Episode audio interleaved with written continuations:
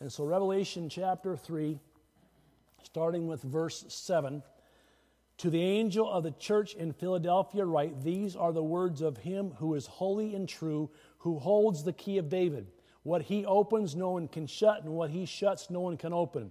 I know your deeds. See, I have placed before you an open door that no one can shut. I know that you have little strength, yet you have kept my word and have not denied my name. I will make those who are the synagogue of Satan, who claim to be Jews, though they are not, but are liars, and I will make them come and fall down at your feet and acknowledge that I have loved you.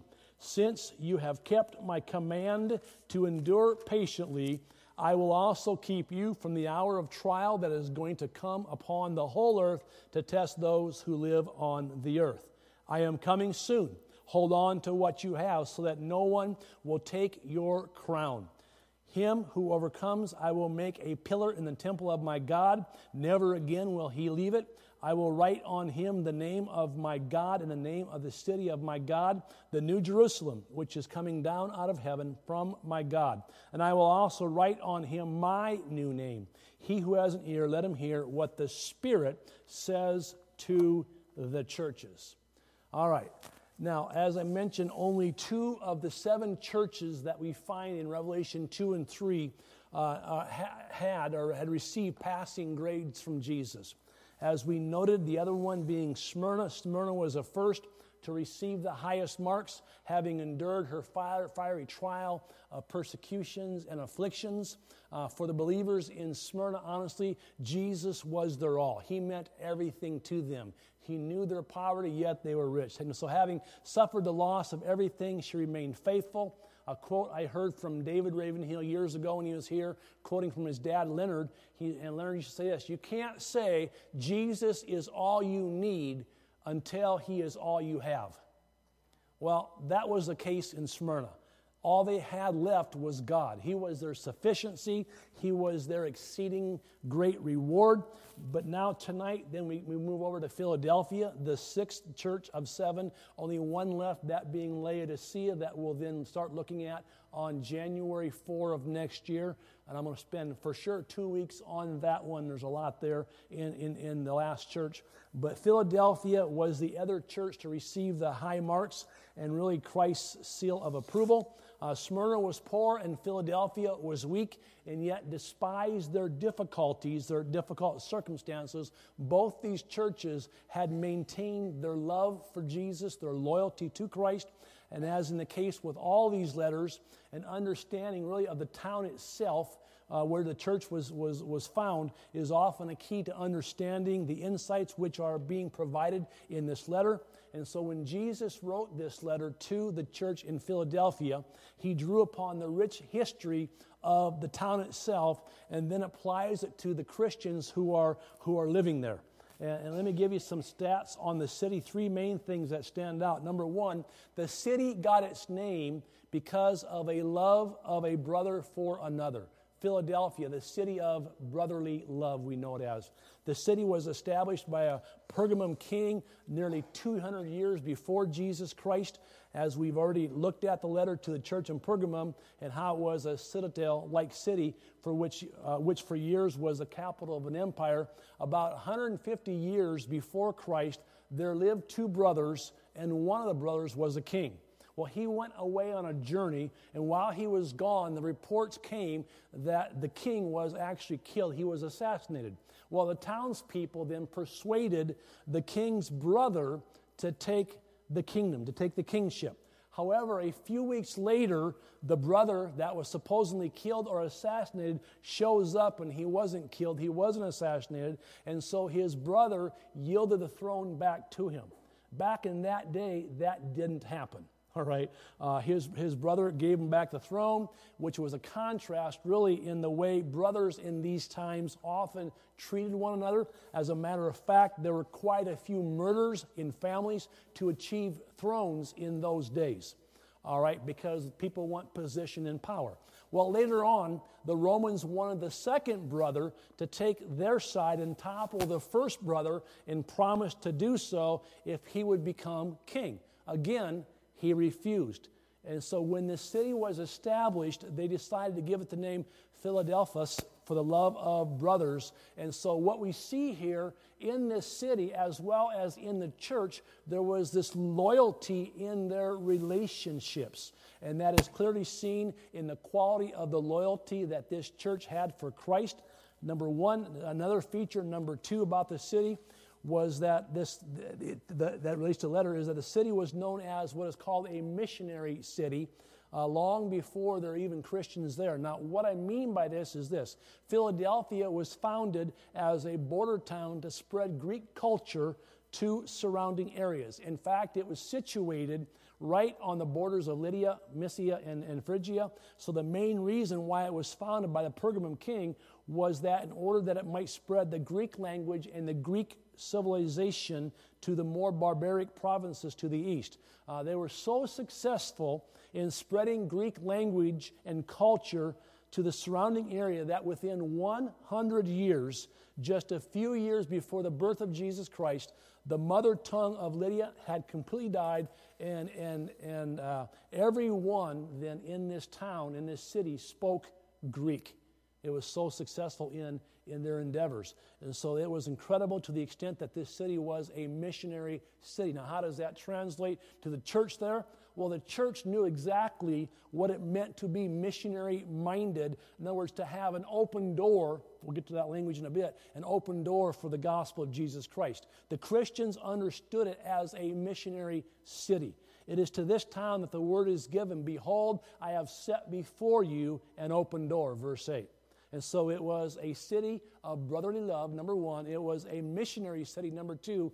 But the third characteristic that stands out in this city, it was also what is called an earthquake city. Now, according to the preacher's outline in Sermon Bible Commentary, Philadelphia knew what it was like to live in the midst of insecure surroundings and under constant stress and strain. For the city sat over a large earthquake fault. In AD 17, a terrifying earthquake hit the, hit the area. It was a huge area. It completely destroyed Sardis and 10 other cities. Philadelphia was spared total destruction, but it was practically demolished. And what made it so bad was the continuing tremors uh, that was affecting the town that they felt for a long period of time afterwards. I mean, for years and years, the city was hit by unending tremors, each adding to its own panic and crumbling walls to the devastation. The experience of having to constantly run in and out for safety terrorized the population. And because of that, a lot of the people moved out of the town, but they were still frightened by earthquakes and the ongoing tremors. Uh, so keep that in mind as the succeeding generations then never forgot what it was like when they felt those tremors and, and, and having to get out and, and look for safety and shelter or whatever. And so the church knew what it was like as well, uh, becoming a pillar in the temple of God and the promise to the overcomer that he shall go out no more. In other words, you've been going out, you've been trying to find safety, you've been on edge, you no longer need to be considering that because of what Christ was going to tell this church. Now, when Tiberius Caesar learned of the terrible tragedy at Philadelphia, he decided to help rebuild the city and remit its taxes for five years. So the city took on a new name, Neo Caesarea, literally New Caesarea. About 50 years later, when a new Caesar befriended the city, it was given one more name, the name Flavia, F A L V I A. Uh, but, but a while after that, it would revert back to its original name, Philadelphia. Now, this is connected in the thought of, of the letter that you're going to be so secure that you're going to be in the temple and you never need go out. In other words, Jesus was saying, You guys, you've been insecure, you've been this and that and everything else but I'm going to give you, uh, because of your relationship with me, uh, it is a secure relationship. It is a relationship that is, is good. Uh, it, it's not temporary, like the city has changed names, names, names over and over again. But I'm going to put God's name on you. I'm going to put the New Jerusalem name on you, and my new name is going to be on you. So we'll talk about that at the end as well. So, in contrast to all that, God will write his name on believers in the heavenly city. Uh, we will display the name of our Savior in a permanent city. No earthquake can ever harm it. In other words, in Jesus, there's a place of security and a place of permanence.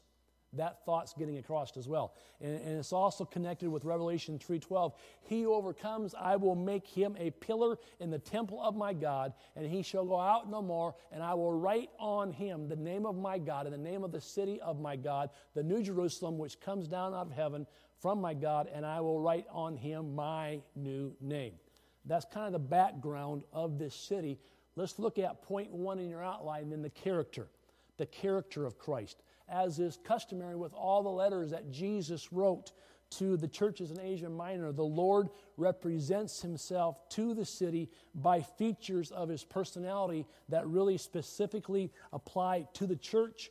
As I said up to now, with the five letters that the Lord wrote, uh, we, we see a lot of his character taken from what was said in chapter 1, but now, interesting enough, he takes details of his personality not from the vision in chapter 1 that we've looked at beginning of this past fall, but which are emerging because of the conflict in the city of Philadelphia between the church and the synagogue. In verse 9, we see, Behold, I will make those of the synagogue of Satan who say that they are Jews and are not, but lie. Behold, I will make them and come down, uh, come and bow down before your feet and acknowledge that I have loved you. And so, really, what Jesus is doing there, he is promising the church uh, identity, that, that he has chosen them. He, they are his chosen ones. The same kind of conflict with the synagogue was going on in other towns, as you recall, in Smyrna as well as Thyatira. Evidently, a good number of, of the Christians at Philadelphia had themselves been members at one time of the synagogue, but when they embraced Christianity, when they embraced Christ as the Messiah, they then were excluded from the synagogue. Uh, members of the synagogue had extremely bitter feelings toward these who had been their fellow members and, and they were extremely bitter toward the Lord as well. And what they were saying toward Jesus in this synagogue was something like this he, he's not the, the, the holy one, he's the defiled one. He's, he's the unholy one.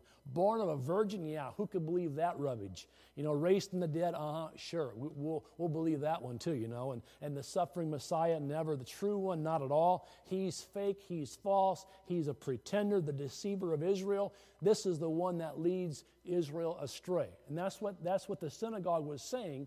And, and so, in contrast to this, the Lord represents himself to his church here in Philadelphia as the Holy One and the one who is true. The Holy One and the one who is true as a direct rebuttal into what the synagogue was evidently saying about him. So, first of all, his character, we came across the phrase the Holy One. That was a term that was used frequently uh, in the Old Testament to describe God. For example, Isaiah chapter 40, verse 25, speaking in the language of the Lord, to whom, to whom will you compare me that I should be like him, says the Holy One. And so God is saying in the Old Testament text, There is no one like me. I am holy. There is a sacredness to me that there is to none else. And so he is the Holy One. In Mark chapter 1, verse 24, when Jesus begins his ministry in Capernaum, in the Capernaum synagogue, and casts out a demon uh, from a possessed man, the demon cries out, I know who you are. You're the Holy One of God. And so understand and never forget that Jesus Christ is holy. He is holy. The word holy is a description of God Himself, and so Christ is claiming to have the very same nature as God the Father, to be perfectly holy, even as God is perfectly holy. Remember that holiness means what? To be set apart and different from all other beings, completely and totally separate and set apart. In other words, Jesus Christ is supremely holy. He reaches the summit of being different from all other beings. Now, this means something significant for the church that is faithful and alive in Philadelphia. It means that they are worshiping and following God Himself by following Christ. By giving their hearts and lives to Christ, they are giving themselves to the supreme majesty, the supreme force of the universe, to the most holy God himself. Hebrews 7:26 says, Such a high priest meets our need, one who is holy, blameless, pure, set apart from sinners, exalted above the heavens. And then Revelation 15, verse 4 Who will not fear you, O Lord, and bring glory to your name? For you alone are holy. All nations will come and worship before you, for your righteous acts have been revealed. And so Christ reveals himself then to this church as the Holy One. He reminds the congregation in Philadelphia of the reality of that for which they have stood and for the cause they have been expelled from the synagogue. Number one, he is holy. Number two, he is not only the Holy One, he is the true one the true one. The word true means true as opposed to the false, the genuine as opposed to the counterfeit, the real as opposed to the unreal. It is also the opposite of the imperfect, the defective, the frail, and the uncertain. The synagogue, you recall, was saying he's an impostor, he's a fraud, he's a fake, he's a deceiver, he's a false Messiah. What is the application? Church, Jesus Christ is the one who is true. All the other gods, little g, are false. He is the only true one, the only true God. He is the true, the genuine, and the real God. He is the only living and true God. There is no others. All the other gods worshiped by men are false, counterfeit, and unreal compared to the Holy One and the True One. A couple of verses that go along with this Jesus said unto him in John 14, verse 6, I am the way, the truth, and the life. No man cometh unto the Father but by me. And then John 15, verse 1 I am the true vine, and my Father is the husbandman. We have John 18, 37. Pilate therefore said unto him, Art thou a king then? And Jesus answered, Thou sayest that I am a king. To this end I was born, and for this cause I came into the world, that I should bear witness unto the truth. Everyone that is of the truth heareth my voice. And so he is number one, the Holy One. Number two, he is the true one. The third character reference here is that he identifies himself as the holder of the key of David one who opens and no one shuts, and who shuts and no one's open and no one opens. So, what is the key of David? Well, there's an excellent uh, event in the Old Testament that tells us King Hezekiah had a faithful servant whose name was Eliakim. This servant was the personal secretary, if you will, to King Hezekiah. He was put in complete charge of the king's affairs. No one could gain entrance into the king's presence without coming through Eliakim. This servant alone determined who entered the king's court. God spoke to Isaiah the prophet one day and said the following words Isaiah 22, verse 22. And the key of the house of David will I lay upon his shoulder, Eliakim's shoulder. So he shall open and none shall shut, and he shall shut and none shall open. So, what is the key? The key of David? The key of David is simply the symbol of authority. Jesus Christ has all authority. Jesus Christ alone opens and shuts the door into God's court and God's presence. Jesus Christ alone determine, determines who lives in heaven and, and, with God the Father. He alone grants entrance into the uh, presence of God. The door is opened and the door is closed by Him and Him alone. Jesus Christ has the final say. Period. No other person, no other being has that authority. Jesus Christ alone holds the key to open and shut the door, if you will, to eternal life. You recall from chapter 1 that Jesus also said, I hold the keys of death and Hades as I like to kid around a little bit, but, but tongue in cheek truth, the old bachelor in Rome, the Pope does not hold the key. Jesus holds the key. Therefore, the church that stays focused upon Jesus Christ can be assured it will live forever as it comes under his authority. Jesus himself said, No one comes to the Father except through me.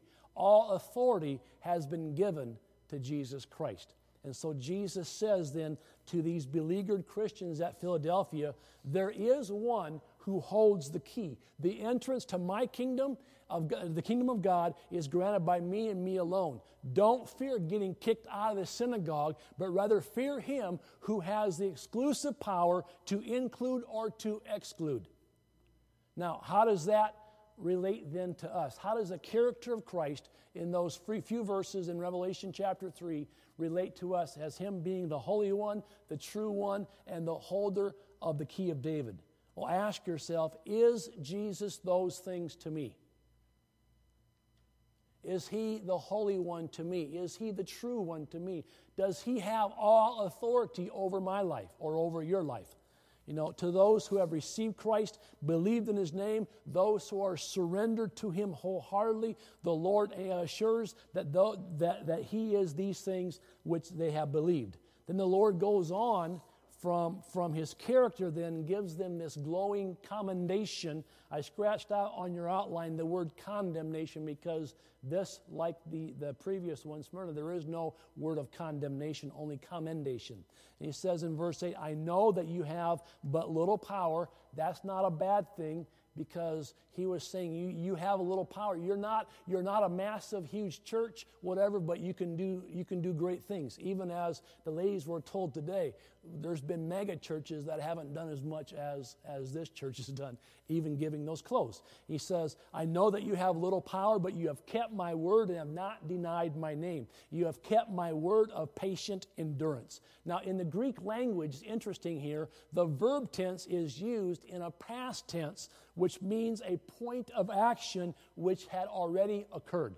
In other words, what is being said is not, you are keeping my word and are not denying my name, but what is being said is, by Christ, you have kept my word and you didn't deny my name. Which tells us then that there was a crisis in recent in the recent past in this church where they were really on the line for their faith. In other words, in the midst of extreme pressure, they held true to the Lord. And the Lord took notice and takes notice of that. The Lord keeps good records, church. All right.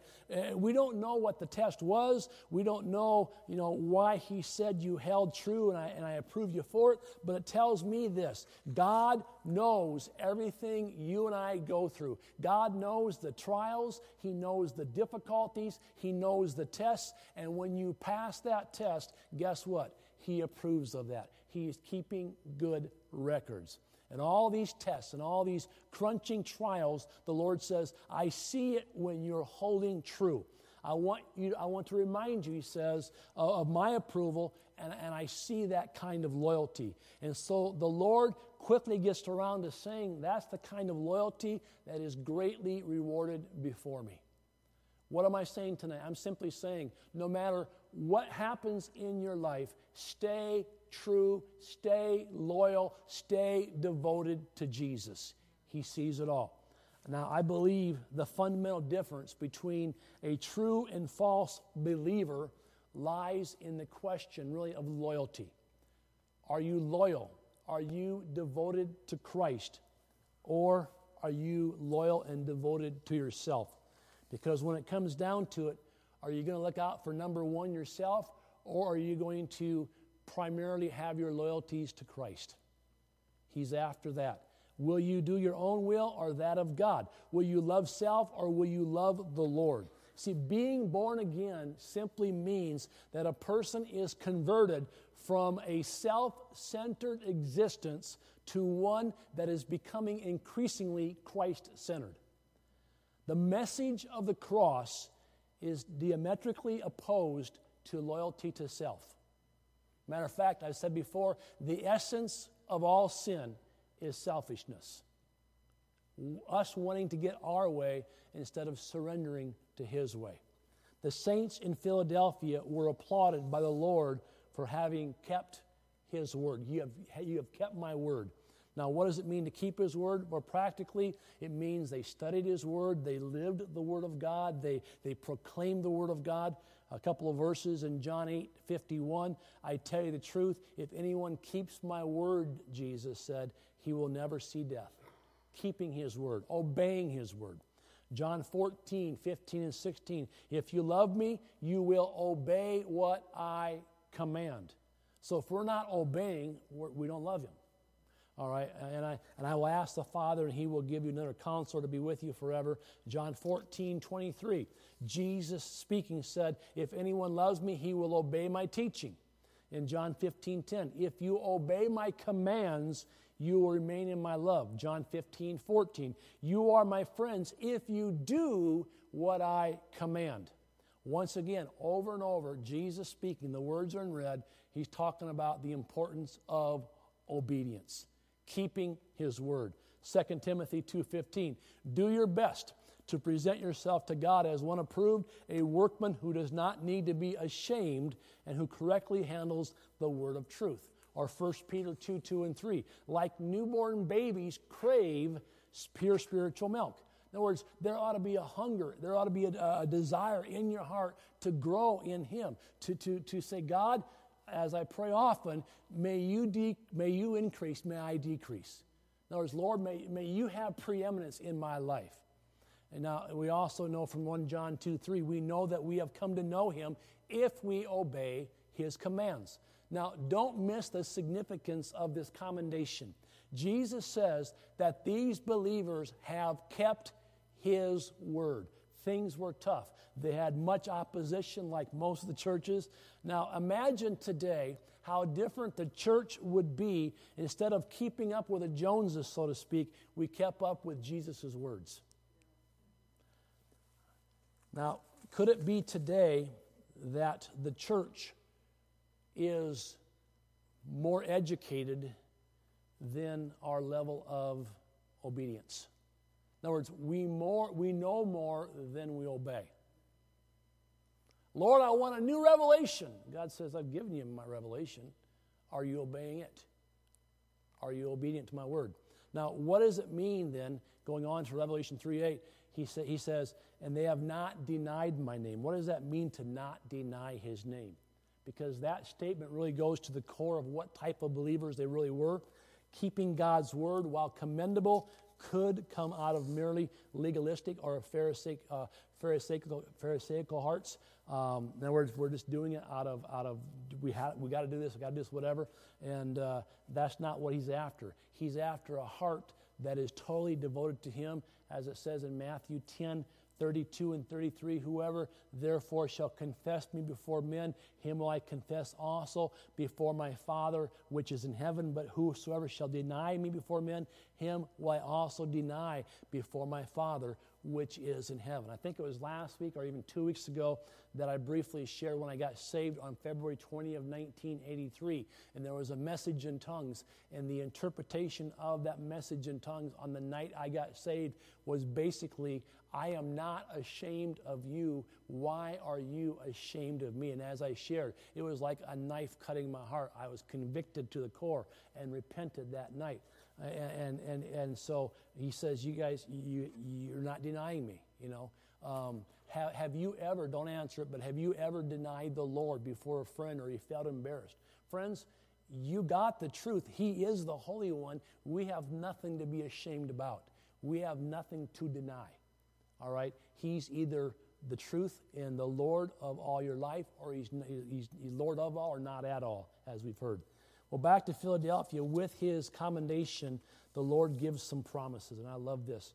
And I have listed a number of promises, and I start underneath his condemnation because my paper doesn't, it's small print, all right? But with, with the commendation, he gives some promises. Uh, there is no criticism, as I said, by the way of the church here in Philadelphia. We saw the church in Sardis that there was no commendation, just criticism. But here's a church, Philadelphia, that has uh, the, a remarkably opposite um, evaluation by the Lord. There's no criticism, simply commendation. Now, thinking about that, the Lord then gives us some promises with his commendation. The first one is this the first promise which he gives in verse 8 to his church is uh, he will grant it an open door. He says, I know your deeds. See, I have placed before you an open door that no one can shut. An open door that no one can shut. I think this is a scripture that can apply and should apply to every believer. Now, an open door can refer to a couple of things. Uh, first of all, it could refer to an open door of salvation, as if the Lord is saying, Whosoever will come, let him come. He, I mean, the door is open. Come to, to, come to Christ. Today is the day of salvation. It's simply assuring us that, that He is the one who grants salvation and He wants all to come. You know, uh, He's speaking to the church earlier in Revelation 3, Laodicea, but I, I knock at the door. You know, if any man hear my voice, kind of thing. Uh, so the door is open. Come on in. Taste, taste the goodness of God. But the open door, secondly, can be a door of service or door of ministry. It's more, perhaps more fitting here. The church at Philadelphia was uniquely located to be a sending center for the gospel of Christ to other places. And the Lord is simply saying, and I'm paraphrasing, I know that you don't have all that needs to be in terms of a mighty church that can send forth persons, but I assure you that even though you have little power, I hold that door open. And if I hold it open, no one is going to close it. Friends, when God opens a door of ministry, a door of opportunity, a door of service for you, no devil in hell, no demon, uh, whatever, no, no fallen no, no one's going to stop that. In other words, no one's going to stop what God has put in motion. All right? Now, I think there are times in our life when we especially are sensitive to open doors. You recall the Apostle Paul says in 1 Corinthians 6 9, a door has been opened for me for effective work. And he stays at Ephesus for two years or, or three. In, in 2 Corinthians 2.12, when I came to Troas to preach the gospel, a door was opened for me in the Lord in Colossians 4, verse 3. Paul again said, while he was in prison, pray for us also that God may open to us a door for the word. It's right to pray for an open door for the gospel. It's right to pray for an open door for the word of God to touch the hearts of people. But here Jesus is saying, I now hold before you an open door. I remind us once again that we can really do nothing as an individual person or as a body of, of Christ in the Lord's work unless he opens the door. In other words, unless the Lord builds the house, we that labor, labor in vain. He's the builder, but He opens doors for His body. John 15, 15, He says, Apart from me, you can do nothing. We can't do a single thing apart from Him. We need Him. We need the anointing of the Holy Spirit. This is why prayer is so important. Uh, it is He who opens the opportunity, it is He who closes the opportunity. Let me give you an example of this. Uh, the, the, the second missionary journey of Paul. When Paul wanted to desperately go to some places where God slammed the door on him, the Holy Spirit pre, uh, forbid me or pre, kept me from preaching, whatever. Paul walked miles and miles trying to find an open door. We have in Acts chapter 16, 6 through 10, Paul's vision of the man from Macedonia. I mean, he wanted to go to Bithynia, northern Turkey today. Lord said no. He wound up in Troas, and the Lord gave him an open door of vision. But he kept on trying those doors to see which one would be open when, when the one, when the open one was found, the Lord put him in it in a remarkable way and established him.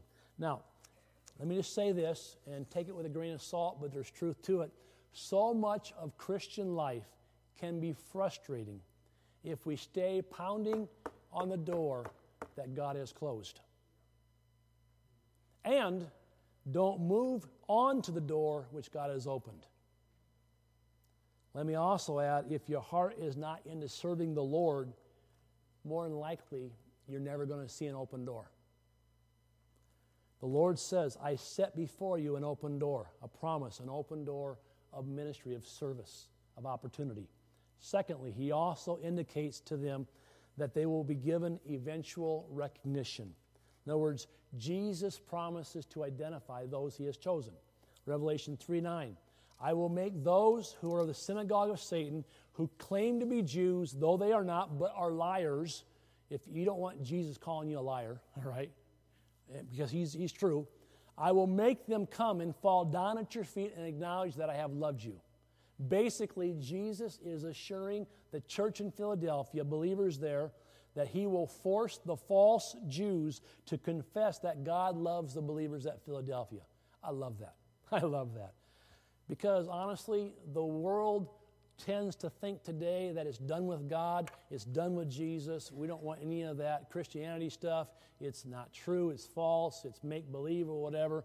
And it's like the world has yet to realize is he's just beginning his eternal plan. You know, um, he has the last word and the last say. See, the hope of Israel was that the heathen would bow down and would recognize their God. We have this in Isaiah verse, verse 14 of chapter 60, Isaiah 60, 14.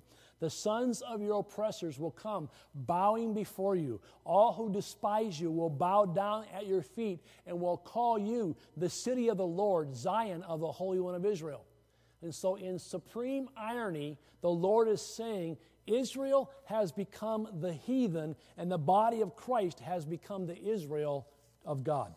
Now, the synagogue must recognize someday the truth for which the church stands. As Zechariah says, they shall look upon him whom they have pierced. These are penetrating prophetic words which has to do with the relationship of Israel to the church.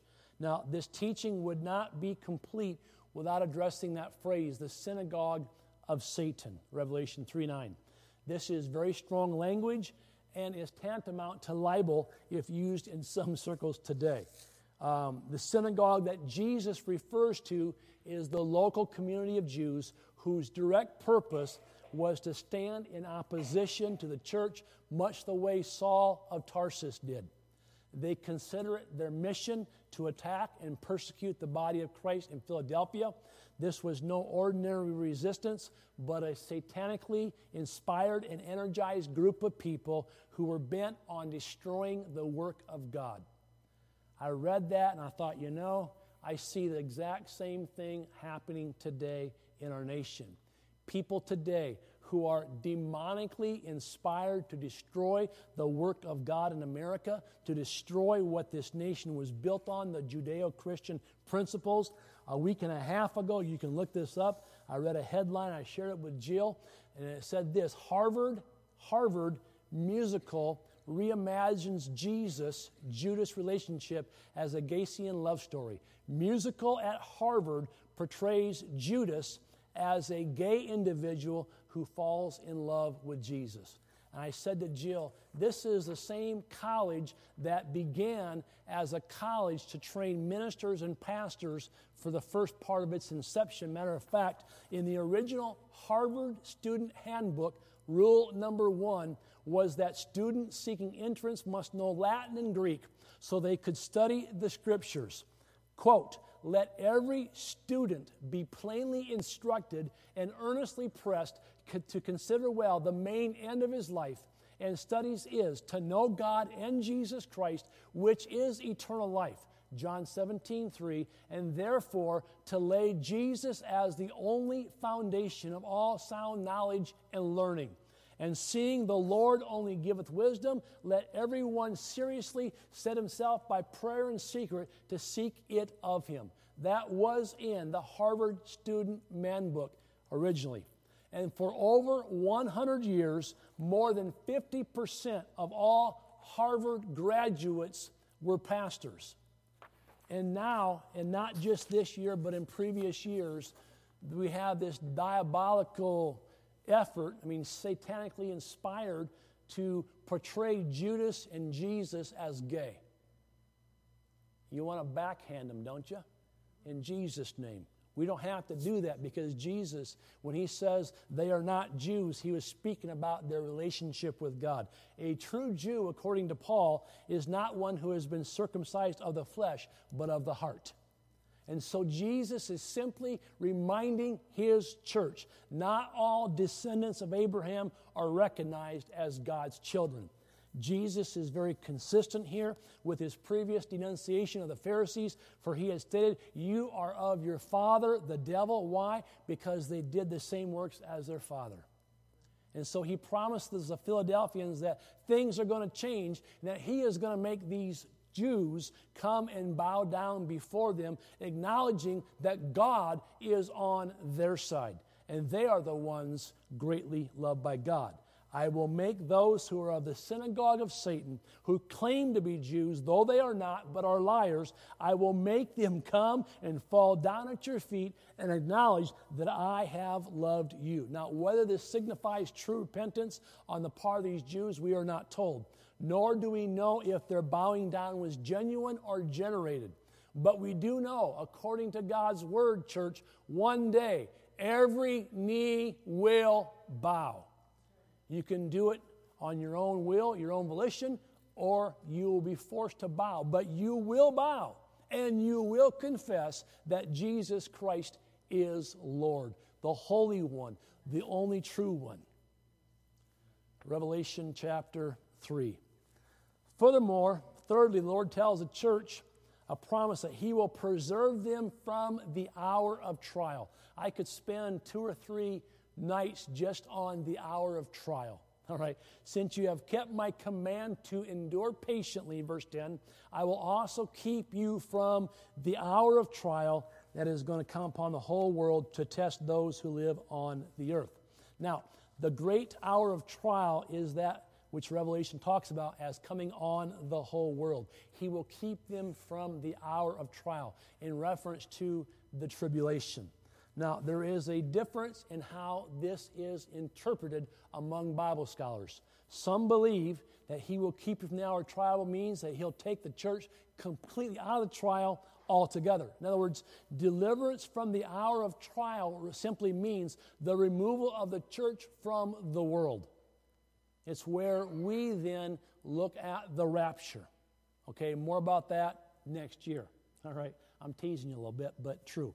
According to Stanley Horton's commentary on Revelation, quote, the believers are not merely to be kept from Satan, but kept out of a time that is coming on the world. The Greek, he writes, clearly means from or out of, not through. Number one interpretation. Others feel, number two, kept from the hour of trial means that the body of Christ is preserved spiritually in the midst of the great trial, tribulation, which is coming. Now, those who have that particular viewpoint know that the verb kept from is also used one other time in the New Testament. That's John 17, 15, where Jesus says to his disciples, I do not pray that thou shouldest take them out of the world, but that thou shouldest keep them from the power of the evil one in that sense, the keeping power which the Lord is talking about is not the keeping power of removal, but the keeping power of giving one strength to go through the trial. Bottom line, what is it? One or two? Don't know for sure. I'd, given, I'd be given to one. All right, that's what I teach and preach and what the Assemblies of God believes. But bottom line is, we should be ready for either, and I hope you are.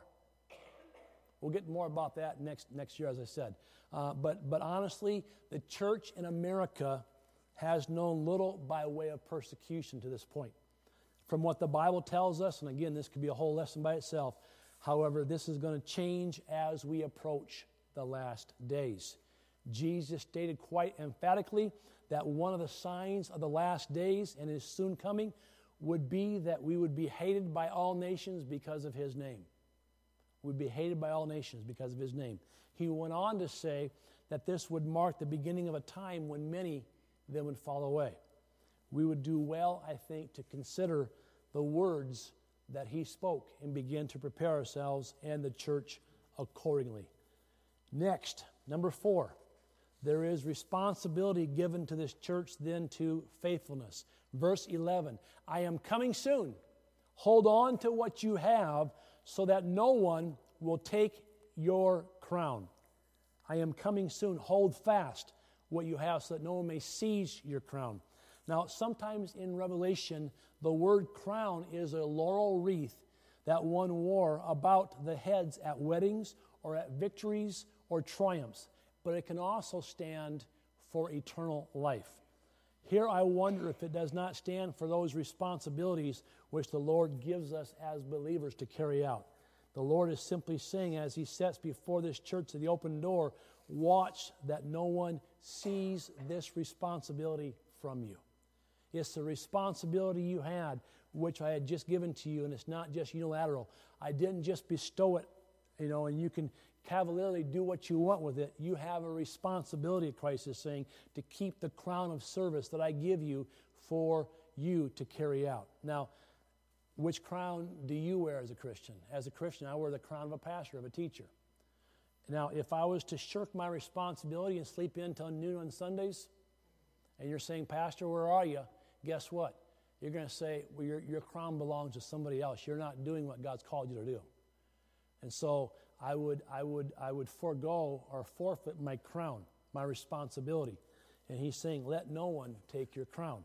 Uh, there are a lot of ministries in the body of Christ today ministries of teaching, ministries of, of teaching young, you know, aged, uh, young children, adults, whatever, ministries of deacon or counselor, Bible teacher, exhorter, all kinds of, all kinds of responsibilities. And I guess the Lord is saying, are you seeking to go along with Christ, yet seeking to escape responsibility in his body? No, part of being the body of Christ is carrying some kind of responsibility. Make sure that you carry out your responsibility and that no one seizes or no one takes your crown. Don't, he's saying, don't shirk your responsibility, church. Serve. And that's true for them, it's true for us. What's good for them, what he commends, what he promises them, he also promises us today. Now, we find illustrations of, in Scripture of persons who did lose their crown. Think about this Esau lost his crown to Jacob through carelessness. The Jews lost to the Gentiles through hardness of heart. Judas lost to Matthias through treachery. Demas lost his crown having loved this present world. And so Jesus warns the church that no one sees your crown, which means to us it's possible to lose our crown. Otherwise, he wouldn't have said that. And then he gives the church some counsel, some challenges. As always in all the churches, he challenges them to conquer, to hear. To him who conquers or overcomes, I will make him a pillar in the temple of my God. Never shall he go out of it. That's a great promise to this earthquake city something that remains, something that stands. The Lord was saying, I am going to make you permanent in my kingdom. You'll never have to flee like you fled Philadelphia from time to time because of earthquakes. You're with me and you're with me forever. It's a statement of permanence.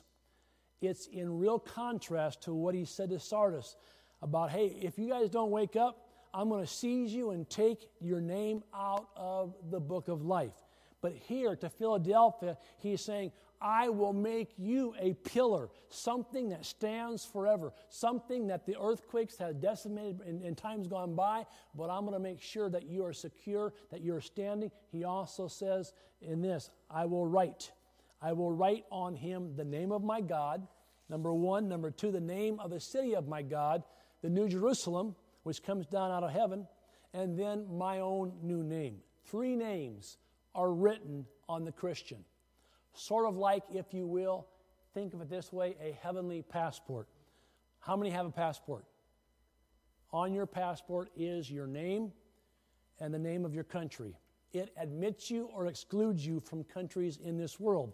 And so the Lord is saying, I am going to give you the heavenly passport which has the name of my God as a tag of ownership. You belong to him. I will also give you the name of the new Jerusalem, the city of my God, and I will give you my new name. Now, I think there's an incredible sort of cross reference here in Revelation chapter 19, verse 12, where the Lord is pictured as a conqueror who is returning from heaven.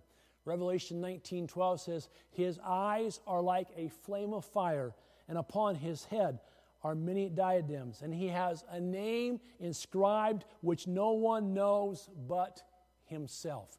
And he has a name inscribed which no one knows but himself. Now, what can that possibly mean? It can mean that there is a part of the identity of Jesus Christ that is yet that is yet known to him but not known to us. Now, we know him as Savior, we know him as Redeemer, we know him as friend, as Lord, we know him as Judge, yet no one knows himself like he knows himself that new name. that mystery of Him which we have not yet fully explored or who we have not yet fully learned to worship. And as I think about that, I thought, all right, there's going to be in heaven new discoveries on our part.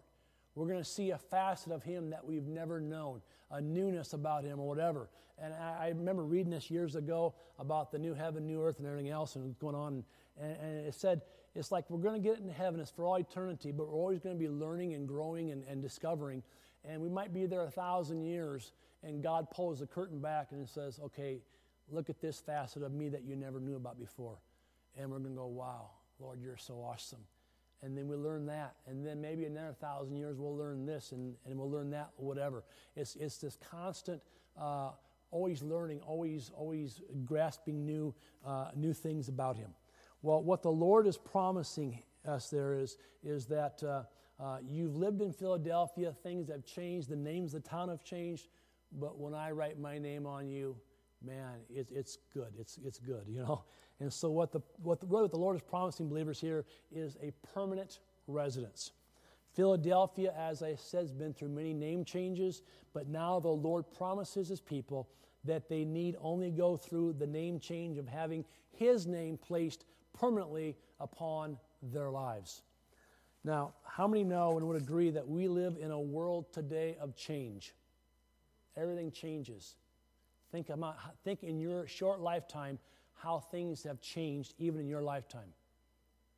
Now, 30% of you, according to these statistics, will change residences sometime this year. I kept a list since COVID. There's been eight family families or individuals, family units that have moved away from BCF uh, since COVID started. With that, we've had seven or eight deaths and 30 some others that just simply don't come to church anymore since COVID, since March 2020, March 2020. But people move, people change. In our first six years here, we changed residences four times. I was younger. I've been in the current house for 16 years. I'm getting older. It's just, it's okay. you know, it's, it's good. I don't like to move. And, and, we joke, well, my next move is up and it'll be my last one. But I can say that we've talked about this and we're going to be downsizing as we get older and, and, and having less to take care of and, and, and whatever. So there's one more, should Jesus tarry, one more change, at least here, is going to happen. But uh, I know that change can be a watchword of our day. But I want you to leave, I want you to leave with this. What the Lord is saying to the church in Philadelphia, to a people of change, is that when you come into my kingdom, when you know me as the true one, as the holy one, I give you permanence. I love that. I love that. Because, my, my friend, when you're surrendered to Him, the devil's not going to be able to snatch you from His hands. Amen? And so we have a sense of permanence in a world of change even today. So we have on His promises an open door eventual recognition. He'll preserve them in the hour of trial. We'll deal more with that, that phrase next, next year. Uh, faithfulness, hold on to what you have. You know, uh, overcoming, make a pillar of the temple of my God. I'll write on him the name of my God, the city of my God, and my new name. What a letter to this incredible church. What a letter to us today. Next time we meet, January 4, we're going to finish chapter 3. We're going to begin to finish chapter 3 looking at Laodicea. Laodicea, again, is one of those churches that had it all together, they thought. They thought they were rich, increased with goods. They thought they were in need of nothing. And yet, once again, it's not what we say or what we think that matters, it's what He says. And Jesus says, wait a minute, you guys got it all backwards here. Don't you know that you're wretched, pitiful, blind, poor, and naked? I mean, you would think those in that kind of spiritual condition would know it, but those in that kind of spiritual condition often don't know it. And he has some things to say to that church as well. So we'll finish up the seven churches uh, January 4 and 11, more than likely the 11th. Other than that, God bless you. It is 7:15. We got done in in one setting. Wow, I kept on going, but it's good. All right, God bless you all. Have a great week in the Lord. Don't forget this Sunday, normal services. We have Sunday school the 18th. We have church at 10:30. Everything's normal this Sunday. The following two Sundays, Christmas Day and New Year's Day, no Sunday school, just the 10:30 service, no coffee, whatever. Uh, those two Sundays as well. Uh, no nursery on on Christmas Day, but there is nursery on January 1. Correct? Yes, she's giving me the nod. Other than that, God bless you all. Have a great week in the Lord. All I'm saying is make sure you live ready. God bless you.